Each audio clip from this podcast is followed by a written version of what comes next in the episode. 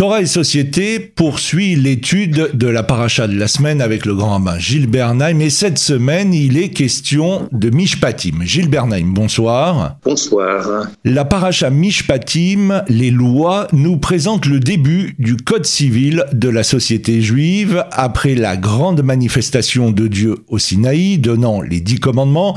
Arrive le temps où les lois et les jugements vont être proposés avec moins d'emphase, mais avec le même objectif, construire une société où la justice permettra aux hommes de vivre dans le respect mutuel et la paix. Petite précision qui a son importance, les mishpatim, les lois, donc, concernent celles qui régissent les hommes entre eux et qui nous sont compréhensibles, ce qui a donné le nom à cette paracha. Mais il existe toujours dans cette paracha les choukim, ce sont les lois qui régissent notre rapport à Dieu et qui ne sont pas immédiatement compréhensibles, comme par exemple ne pas mélanger le lait et la viande. Alors entrons dans le vif du sujet et posons-nous d'emblée une première interrogation avec vous. Cette paracha traite des problèmes juridiques que soulève toute société constituée. Et pour ceux qui croient que la Bible est un livre de théologie, il y a de quoi surprendre, surtout lorsque le thème de la justice est abordé par 2 fois, encadrant le don de la Torah, avant par le conseil de Yitro d'organiser des tribunaux et après, tout au long de cette paracha Mishpatim. L'encadrement qui nourrit le sens de la paracha Mishpatim, à savoir au préalable, les conseils que Yitro donne à Moshe, à savoir organiser la justice de sorte que la société soit institutionnalisée. Chacun occupe une place, une fonction, il rend des comptes et il éduque. Il a au-dessus de lui des maîtres et en dessous de lui des élèves. C'est très important que tout ne repose pas sur une seule personne. D'abord, c'est épuisant. Si cette personne est absente, plus rien ne se passe. Bref, il est aisé de comprendre que le partage des tâches, que la complémentarité des fonctions est essentielle dans une société qui veut durer. Et puis, il y a ces mishpatim qui sont autant de réponses à des questions que l'on se pose. Vous avez, à juste titre, marquer l'importance de la différence entre le choc et le mishpat. Si je devais définir cette différence entre choc et mishpat, choc, ce sont des chukim, des décrets qui ne font pas sens pour l'être humain et qu'il doit accepter et qu'il doit mettre en pratique. J'ajouterais qu'ils ne font pas sens dans l'immédiat, parce que le mishpat, lui, répond à des questions que l'on se pose au présent. Je croise un pauvre qui n'a rien à manger, je lui donne quelque chose, je participe à une toute petite échelle à la résorption de la pauvreté. Je donne au Cohen la trouma, les prélèvements sur la culture, etc. Alors évidemment, le Cohen, qui est tout entier consacré au temple, au Mishkan dans le désert, n'a pas de terre, il n'est pas propriétaire terrien, il ne constitue pas une tribu. Autrement dit, il n'a pas son organisation sociale qui s'occupe de lui. Donc il faut que la société, non pas le prenne en charge, mais l'inscrive dans un réseau, dans un maillage beaucoup plus large, où tout le monde est responsable de tout le monde. Autrement dit, tout le monde est responsable des Kohanim, des prêtres, tout le monde, sauf les Kohanim eux-mêmes, qui ne sont pas là pour se nourrir les uns les autres. C'est-à-dire qu'ils ne sont pas là pour travailler les uns pour les autres, mais qui doivent s'occuper de sainteté, de sacrifice, d'enseignement et des tas d'autres choses encore. Seulement, le roc, c'est une loi qui éduque. Lorsque l'on demande de faire quelque chose, vous savez, prenez l'exemple d'un parent et d'un enfant, ou d'un maître et d'un élève. Il arrive que l'on exige une certaine contrainte ou que l'on applique une certaine contrainte à l'égard de l'enfant sur certaines choses. Autrement dit, il est important que l'enfant soit éduqué à quelque chose dont il mesurera ultérieurement l'importance. Maintenant, si on veut tout discuter, si on veut tout remettre en question, si on veut tout soumettre au libre arbitre, à ce moment-là, ça risque de faire de gros dégâts.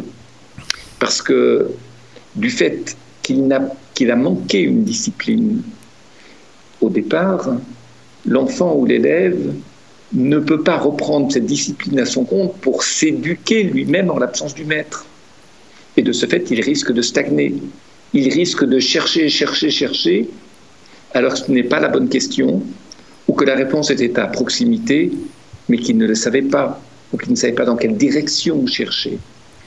Je suis toujours frappé par le fait que, dans la société occidentale, on laisse de plus en plus de marge de manœuvre à l'enfant. Je dis « on », ce n'est pas un « on » généralisé, c'est une tentation.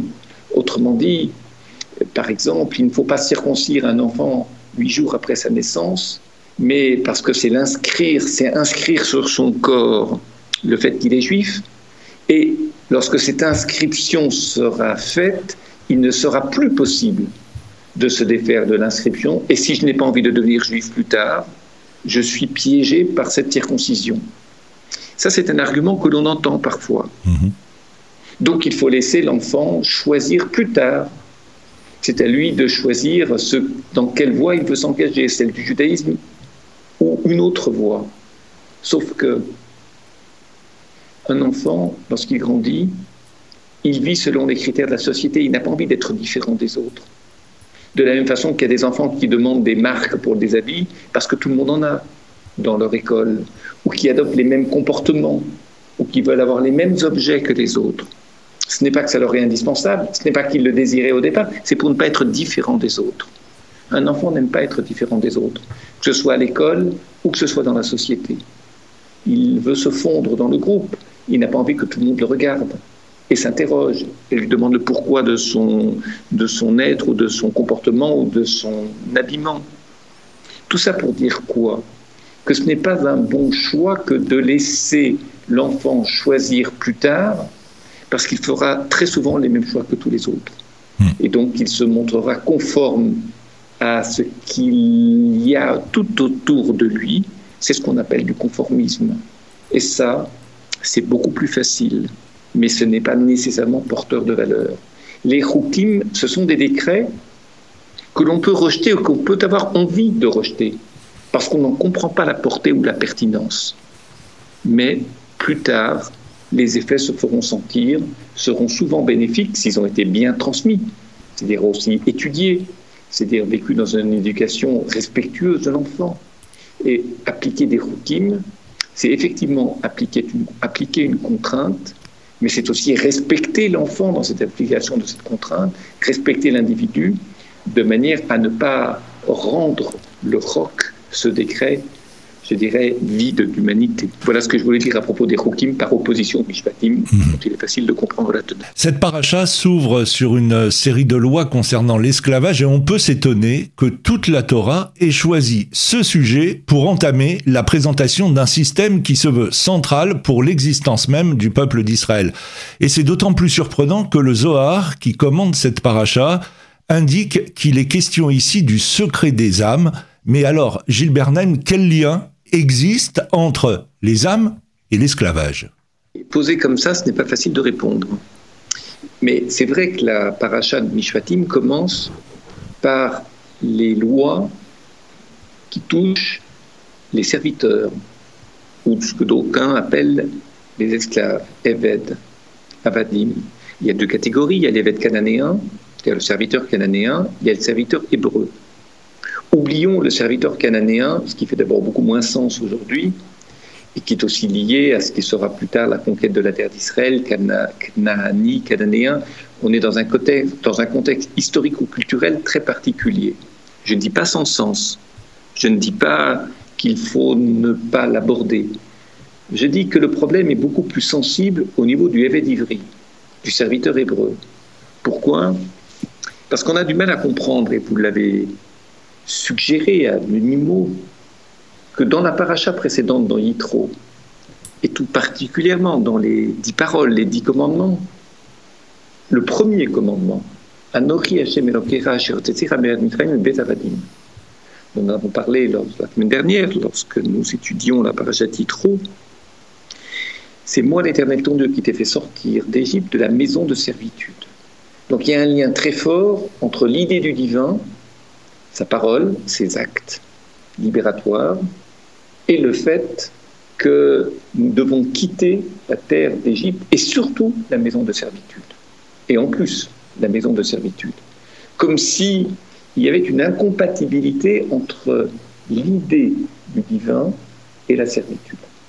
Comme si la parole divine venait libérer de toute servitude. Alors comment peut-on attester dans les 10 commandements, dès le premier, que nous allons rejeter toute forme de servitude, pour ce qui nous concerne, et au début de la paracha suivante, se retrouver avec l'étude des lois qui concernent la relation aux serviteurs hébreux. Est-ce qu'il y aurait des juifs et des sous-juifs ? Est-ce qu'il y aurait 2 catégories d'êtres humains au sein du peuple juif ? La deuxième catégorie vient d'être rejetée dans Yitro, dans les 10 commandements, et elle réapparaît sous cette forme. J'ai entendu un jour une réponse qui s'appuie sur un maître de la littérature chassidique qui dit ceci.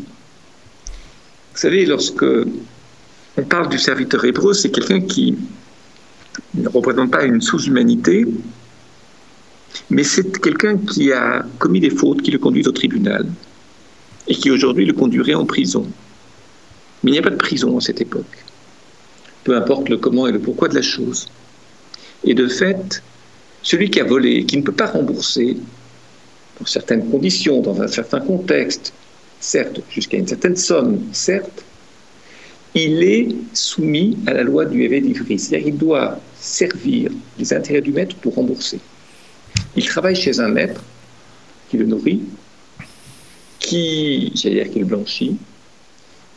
Celui qui ne peut pas rembourser le fait de son vol vient avec son épouse, voire sa famille parfois, de sorte qu'il y ait non pas une vie affective désespérée, comme quelqu'un qui se retrouverait en prison, mais qu'il se retrouve dans une situation où il peut continuer à être juif et pleinement juif, sauf que de par les fautes qu'il a commises, il n'a pas une entière liberté. Il doit se consacrer à 2 choses, au travail pour rembourser, et dans des conditions assez strictes, et de l'autre, une vie intellectuelle et je dirais une vie spirituelle qui lui permettent de ne pas retomber dans ses travers. Ça, c'est la condition du serviteur hébreu. Alors, dire que cette condition n'a pas lieu d'être signifierait que parce qu'on a reçu la Torah au mont Sinaï, la question du mal est résolue. Et ça, ce n'est malheureusement jamais arrivé. Pourquoi ?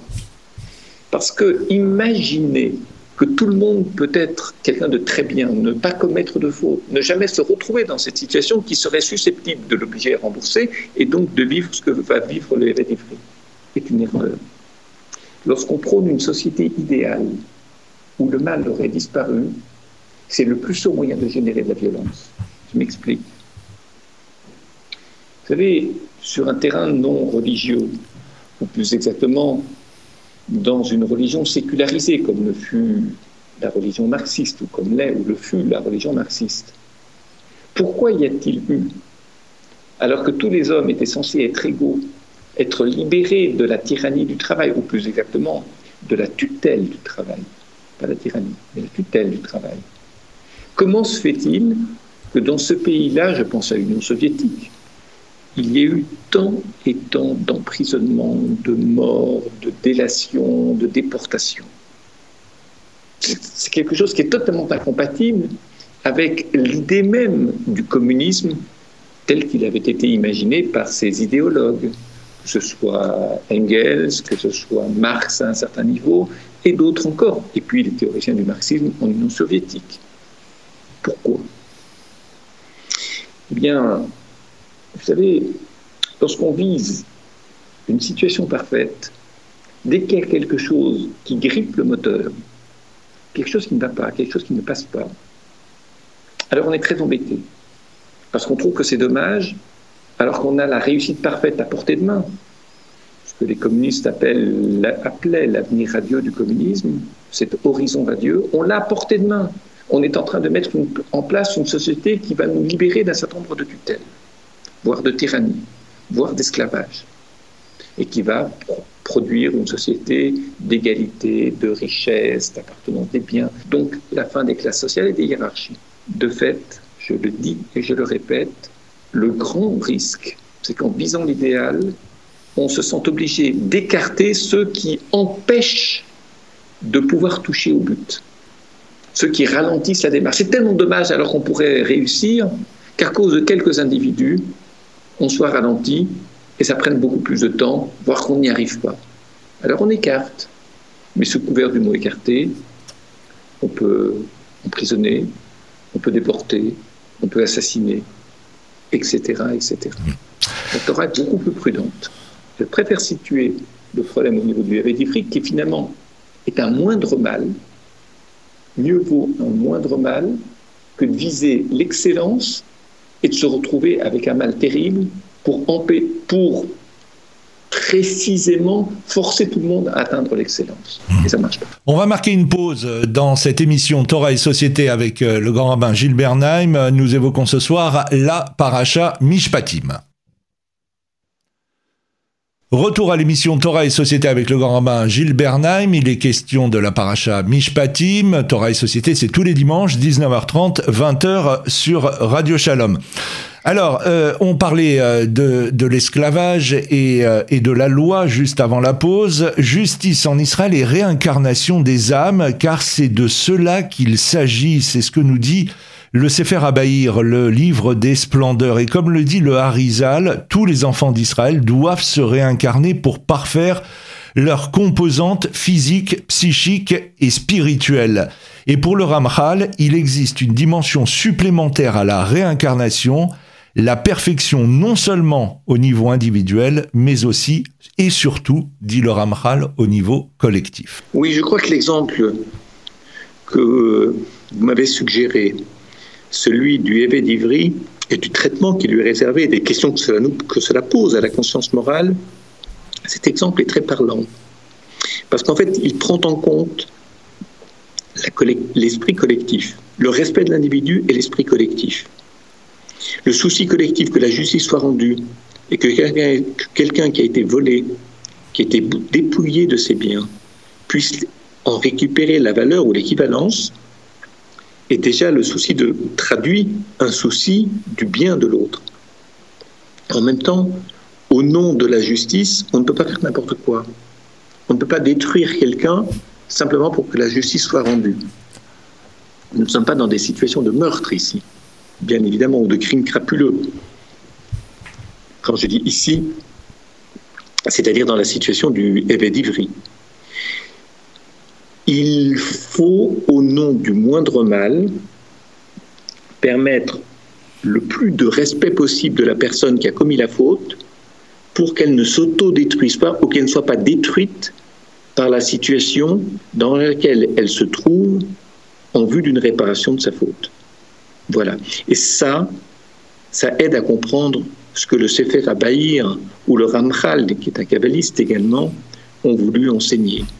Lorsqu'on parle du respect des âmes, lorsqu'on parle, voire plus que ça, de la surrection des âmes ultérieurement, comme dans le Sefer HaBahir, je crois que c'est lorsqu'on respecte quelqu'un que, je dirais, la puissance de vie est préservée chez cette personne qui aurait pu, parce qu'elle a fauté, être mise à mal au nom de la justice. Tout est fait pour que la blessure qui est celle de la personne que l'on juge, quand je dis blessure, elle est affectée par la peine qui lui est donnée dans le cas de figure que nous avons cité, je le répète, pas dans des situations de crime crapuleux, qu'elle puisse s'en sortir, qu'elle puisse redresser la tête, puisse redevenir un citoyen responsable. C'est aussi tenir compte de l'intérêt de la collectivité que de le penser. Alors poursuivons notre étude et nos interrogations. Au chapitre 23, verset 7, il est dit « Tiens-toi éloigné d'une parole mensongère ». C'est le seul cas où la Torah exige d'Israël de se tenir à distance d'une transgression. Le Sforno, un commentateur italien du XVe siècle, explique que nous devons non seulement nous abstenir de mentir, mais surtout de nous éloigner de tout ce qui se rapporte de près ou de loin au mensonge. Et Rabbi Yehuda Hassid de préciser que le moindre de nos mouvements doit dégager la vérité. C'est plutôt compliqué, hein ? Compliqué est un faible mot. Je dirais aussi... Lorsque vous choisissez le terme de vérité, chacun de nos comportements, chacune de nos paroles doit attester de la vérité de ce que nous sommes, de ce que nous pensons, de ce que nous exprimons. Je dirais, à côté du mot vérité, la sincérité. Le mensonge peut recouvrir beaucoup de choses. Il peut recouvrir des situations que l'on n'a pas, mais on fait comme si on les avait pour pouvoir en tirer profit. Le mensonge peut aussi recouvrir la peur d'avoir à se confronter à quelque chose ou d'affronter une situation. Alors on ment, on fait tout pour ne pas y être confronté. Sur ce dernier point, il y a des textes talmudiques qui sont très subtils, je dirais très fins, très attentifs à ce qu'une personne peut vivre. Il y a des gens qui sont par exemple dans une grande souffrance et qui se mentent à eux-mêmes pour se préserver d'avoir à affronter cette souffrance, ou qui se mentent à eux-mêmes pour fuir une situation qui leur est très douloureuse et qui pourrait leur être préjudiciable de par la douleur qu'ils ressentiraient. Il y a comme ça, je dirais, des sous-catégories du mensonge. Faut-il dire, est-ce qu'il faut mentir à quelqu'un ? On lui qui vous demande, par exemple, est-ce que je vais mourir ? Quelqu'un qui est très malade. Est-ce qu'on peut lui répondre non ? Parce que ne pas répondre signifie clairement que la réponse est négative. Et oui, tu vas mourir, est positive. Le médecin qui ne répond pas, ou un membre de la famille qui ne répond pas, on comprend qu'il cache quelque chose, et ce quelque chose, on le devine. Est-ce qu'il faut parfois mentir à quelqu'un pour des raisons objectives ? Parce qu'une parole vraie pourrait le détruire sur l'instant, le faire décrocher, le décourager définitivement, alors que pour le moment, il fait beaucoup d'efforts pour s'en sortir. Il est encore très, je dirais, très participant de sa propre vie, très tonique. Il cherche à faire des choses pour lutter contre le mal qui le ronge. Ce ne sont pas des questions simples. Et bien sûr, si vous demandez à tout un chacun est-ce que tu es pour ou contre la vérité, rares sont les gens qui vont dire je suis contre la vérité. Oui, mais de quoi parle-t-on ? Quel contenu ? Dans quel contexte ? En vue de quoi ? À cause de quoi ? Voilà, je voulais juste suggérer cela pour, je dirais, permettre que la question qu'on vous aime ne soit pas une question piège, une question qui nous enferme dans une réponse duelle. Alors, une dernière question. Dans cette paracha Mishpatim figure le fameux « nous ferons et nous comprendrons ». Nous avons dit la semaine dernière que la paracha de Yitro était peut-être la plus importante car elle renfermait les 10 commandements, et forcé de constater, Gilles Bernheim, que Mishpatim est aussi important de par le nombre de lois édictées et l'organisation sociale qui va en découler. Oui, sachant que puisque vous avez prononcé tout à l'heure l'expression de, je dirais, le souci collectif, le souci des autres personnes dans une collectivité, qui est une préoccupation très forte de la Torah, et pas simplement la réussite morale de l'individu, mais déconnecté de la société. Lorsque nous retrouvons dans Mishpatim cette expression qui a fait couler tant d'encre et qui est si difficile à comprendre, Na'aseh ve-nishma, nous ferons et nous entendrons. Premièrement, à 2 reprises, nous n'avons pas été capables de le dire, dans Yitro et juste avant dans Mishpatim, quelques versets auparavant, versets 3 ou 4 de ce même chapitre, où au verset 7, il est question de nous ferons et nous entendrons. Et avant les 10 commandements, il a été aussi question de chapitre 19, d'une parole qui est insuffisante. Ils répondent les 2 premières fois « nous ferons », mais ils ne disent pas « nous ferons et nous entendrons ». Comme si « entendre » voulait dire penser, réfléchir, expliquer, autrement dit étudier, travail du sens. Et là, ils sont capables de le dire. Et ils ne le rediront jamais d'ailleurs. Ils ne le rediront jamais une 2e fois. Ce n'est dit qu'une seule fois. Pourquoi? C'est très difficile, Na'aseh ve-nishma. Évidemment, naturellement, on pourrait se dire ce qu'il faut faire, c'est surtout ne pas tomber dans le nishma ve-na'aseh, parce que si on ne fait que ce que l'on comprend, alors tout ce que l'on ne comprend pas, on ne le fait pas. Or, il y a des situations où l'on doit faire des choses pour prévenir d'autres choses. C'est l'exemple des choukim, par exemple. Oui, exactement. On ne fait pas les choses pour se faire plaisir, parce qu'il y a des choses qui ne font parfois pas plaisir, qui ne nous apportent pas de gratification. On les fait pour les autres, même si on ne sait pas de quelle façon l'autre en bénéficiera. Mais on ne peut pas toujours savoir quel profit l'autre tire de nos actions, de nos paroles, de notre transmission. Et Nishma ve-na'aseh aurait signifié une société égoïste. Les gens font quand ils peuvent, quand ils veulent, quand ils ont envie, quand ça leur fait plaisir et quand ils en tirent profit. On ne veut pas de ça, donc on dit Na'aseh ve-nishma. Mais il y a un autre risque, c'est de n'appliquer que le Na'aseh et pas le Nishma. Comme je l'ai dit tout à l'heure, à 2 reprises dans des versets précédents, c'était inscrit dans le texte. Parce que là, c'est un petit peu comme si je vous disais, respectez la Torah, vous serez sauvés. Respectez les mitzvot et le Messie viendra. Autrement dit, il suffit de faire pour que. Non, il ne suffit pas de faire pour que. Il y a des gens qui font parfaitement et ça ne change rien. Ça ne permet aucune amélioration. Pourquoi ? Parce qu'il y a une partie de la société qui fait, mais du fait qu'il n'y a pas d'études, il n'y a pas de compréhension de ce qui est différent de la stricte pratique de la mitzvah, ou qu'ils ne perçoivent pas, du fait qu'ils n'étudient pas, quel sens peut avoir sur le long terme ou sur d'autres gens l'exemple que nous incarnons, alors ça ne marche pas. Là aussi, la religion devient magique. Puisqu'il suffit de faire pour que les résultats se fassent sentir, eh bien, on est comme dans un tour de magie. Je pratique, et puis ça rend possible la venue du Messie, et puis ceci, et puis cela. Et ça, malheureusement, ça ne marche pas comme ça. Ou heureusement, mais c'est une religion d'adulte, que la religion juive.